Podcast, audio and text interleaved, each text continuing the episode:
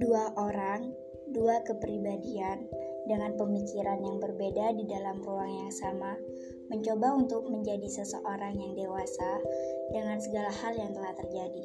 Sekarang di ruang kita setiap minggunya akan mengobrol tentang apa saja yang mampir di kehidupan kita.